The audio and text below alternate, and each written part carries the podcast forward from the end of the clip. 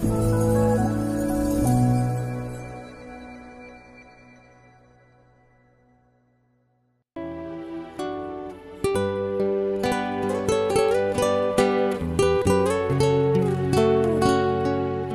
mời quý vị thư giãn với chương trình Fata của truyền thông dòng tên. Chương trình hôm nay gồm có chuyên mục Hành trình ơn gọi và tông đồ cầu nguyện. Bây giờ kính mời quý vị cùng lắng nghe chương trình.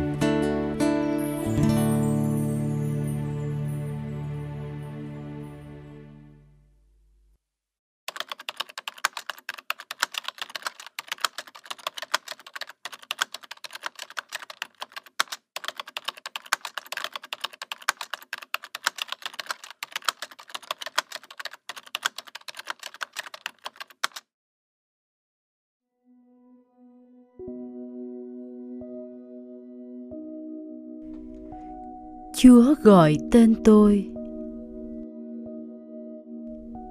Duy chỉ là một nghề nghiệp hay là một ơn gọi?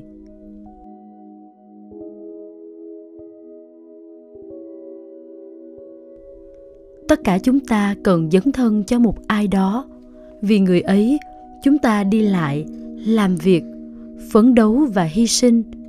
Nếu chẳng vậy, chúng ta không thể thắng vượt chính mình cuộc sống của ta sẽ mất phương hướng và khựng lại một cảm giác khó chịu về sự vô nghĩa của cuộc đời sẽ phủ ngập ta Jordan Sternbrink Trừ khi ngủ, phần lớn thời gian của chúng ta dành để làm việc. Dù làm việc trong tư cách một nhân viên hay làm công việc nhà, thì đó cũng là một sứ mạng quan trọng được Thiên Chúa trao.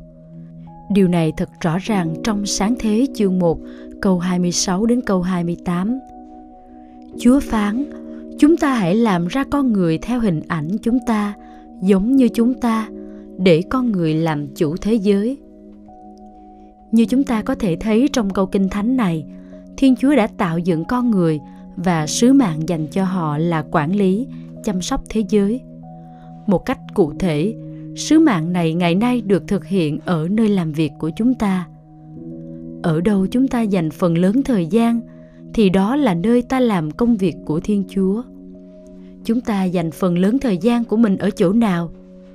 Vùng tiền tuyến của đời sống có thể là trường trung học hay đại học đối với học sinh sinh viên, hay sở làm đối với công nhân viên, và tư gia đối với những người nội trợ nhiều người xem mục đích nghề nghiệp của họ là để kiếm thu nhập, để theo đuổi quyền lực và địa vị. Tuy nhiên, nếu xem công việc của mình như một ơn gọi, thì đó không chỉ là chuyện giải quyết vấn đề sinh kế, mà bạn cũng đang phục vụ thiên chúa nữa đấy. Xuyên qua công việc ấy, bạn lao nhọc vất vả trong tình yêu để thực thi thánh ý thiên chúa và công lý của ngài.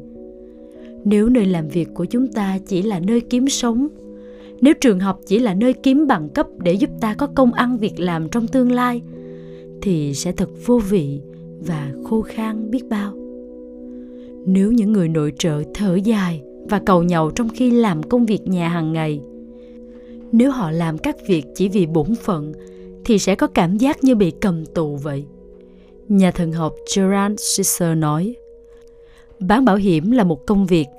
Nó thành công hay không thì tùy ở con số bán được và tùy ở người ta có cần bảo hiểm hay không. Nhưng giúp người ta dự phòng cho những tai nạn bất ngờ bằng sự bảo hiểm cần thiết, thì đó là sống đời phục vụ. Điều hành trung tâm thể thao là một công việc, nhưng giúp người ta biết cách sử dụng thời gian rảnh rỗi để cải thiện sức khỏe và phục hồi sinh lực, thì đó là đời sống phục vụ. Dạy khoa học ở trường cấp 2 là một công việc nhưng giúp đỡ và khích lệ cách vô điều kiện cho các thiếu niên vượt qua những thời kỳ khó khăn này, thì đấy là sống đời phục vụ. Ngay cả dù làm công việc ấy, chúng ta có thể là người không chỉ xem nó như một phương tiện để kiếm sống, nhưng thay vào đó, ta xem nó như cơ hội để theo đuổi một ơn gọi. Chọn lựa là của chúng ta. Chàng trai nọ làm việc tại một dịch vụ chuyển nhà. Anh xem công việc của mình như một ơn gọi. Anh hiểu nỗi căng thẳng của những người phải chuyển nhà khi họ cần dọn đến một nơi ở mới. Bỏ lại đằng sau một môi trường thân quen. Nó giống như một cây lớn bị bứng đi trồng một chỗ mới và phải bắt rễ nơi đất mới. Thấu hiểu điều này, anh cố gắng hết sức trong công việc của mình. Chẳng cần ai nhắc bảo, anh tỉ mỉ đóng gói các đồ đạc và di chuyển chúng rất cẩn thận. Rồi anh cầu nguyện cho những người phải chuyển nhà và chúc lành cho họ. Nếu có cơ hội, anh trao cho họ sự khích lệ chân thành và những lời chúc tốt đẹp. Chẳng hạn, tôi hy vọng ông bà sẽ sống hạnh phúc ở chỗ mới cũng có nhà sĩ kia xem công việc của mình không chỉ như phương tiện kiếm tiền mà còn là một cách thực hành đức tin. Là nha sĩ, tôi cảm thấy diễm phúc khi giúp người ta có một nụ cười duyên dáng và giúp họ xóa bỏ những mặc cảm tự ti. Ông cũng dành thời gian chữa trị miễn phí cho người nghèo. Chúng ta đang nói rằng các công việc của chúng ta không chỉ là phương tiện để kiếm sống, nhưng còn là những khí cụ để phụng sự thiên chúa. Nhưng tiếng gọi của chúng ta không nằm ở mọi công việc chẳng hạn. Ta không thể cho rằng hitler, kẻ rắp tâm diệt chủng người do thái đã thực thi tiếng gọi của thiên chúa. Ta không nói rằng một tay buôn ma túy đang làm công việc của thiên chúa. Trộm cắp, lừa đảo hay giết người không thể được gọi là công việc của thiên chúa. Những hoạt động này hủy diệt sự sống. Nơi những điều ấy không có tình người, không có sự phục vụ thiên chúa. Đúng hơn satan đang nấp ở đó. Hệ ai xem công việc của mình như một khí cụ để phục vụ thiên chúa, thì họ sẽ không tham lam, trục lợi chỉ cho bản thân. Người ấy hẳn sẽ không bán các thực phẩm hết hạn sử dụng, sẽ không dọn cho thực khách thức ăn thừa từ các bàn khác. Người ấy hẳn sẽ không bán xăng dầu giả, hay tranh thủ một số dịp để chém chặt, hay mánh khóe cân gian. Người ấy sẽ không ăn hối lộ lừa đảo, phao tin đồn thất thiệt hoặc làm hàng giả. Người ấy sẽ không bịa đặt những kết quả sai lệch của một cuộc xét nghiệm. Người ấy sẽ không dựng chuyện hoặc quảng cáo dối gian để dụ dỗ người ta cách bất chính. Một số người có thể nghĩ rằng, tôi ăn nói như một kẻ dư giả thoải mái, và vì thế tôi không ở trong hoàn cảnh buộc mình phải trộm cắp cái gì đó để kiếm sống. Nhưng chúng ta đừng quên giáo huấn của đức giêsu phúc thay ai có tâm hồn nghèo khó, vì nước trời là của họ Matthew chương 5 câu 3 Đừng lo cho mạng sống lấy gì mà ăn, Cũng đừng lo cho thân thể lấy gì mà mặc Tiên vàng, hãy tìm kiếm đức Thiên Chúa và đức công chính của người còn tất cả những thứ kia, người sẽ thêm cho. Matthew chương 6 câu 25 và câu 33. Những giáo huấn này dành cho những người sống hàng ngày với nỗi lo canh cánh liệu mình có đủ ăn hay không. Họ là những người đói nghèo, than khóc, những người tội lỗi, đỉ điếm, những người thu thuế, những kẻ ăn xin và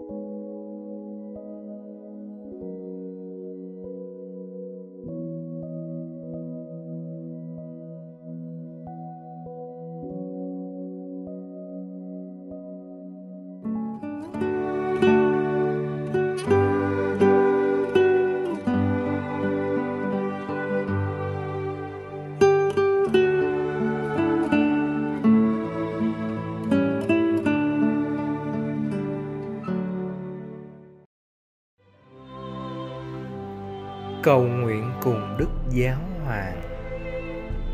Tông đồ cầu nguyện.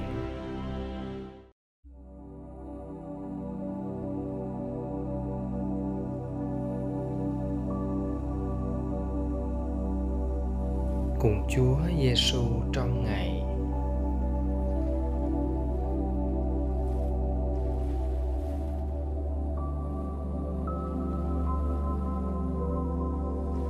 nhưng danh cha và con và thánh thần. Amen.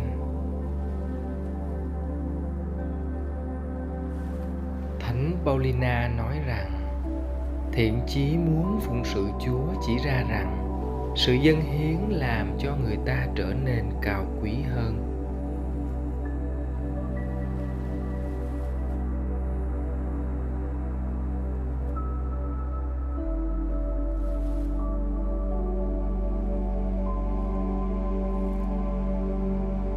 Khi phục vụ người khác là con đang phục vụ chúa. Chính khi thoát ra khỏi chính mình, bỏ lại vùng an toàn của bản thân. Để phục vụ các anh chị em khác, thì niềm vui sẽ ngập tràn tâm hồn con.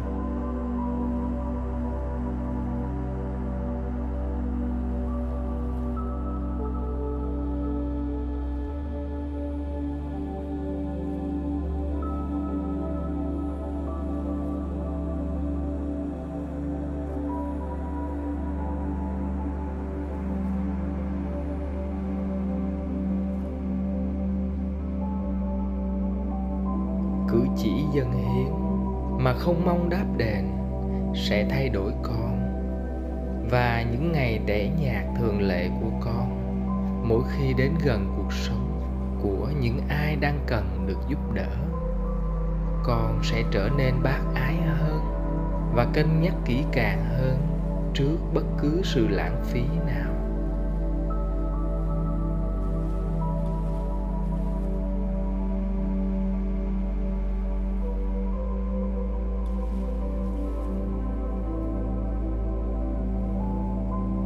Nhân danh cha và con và thánh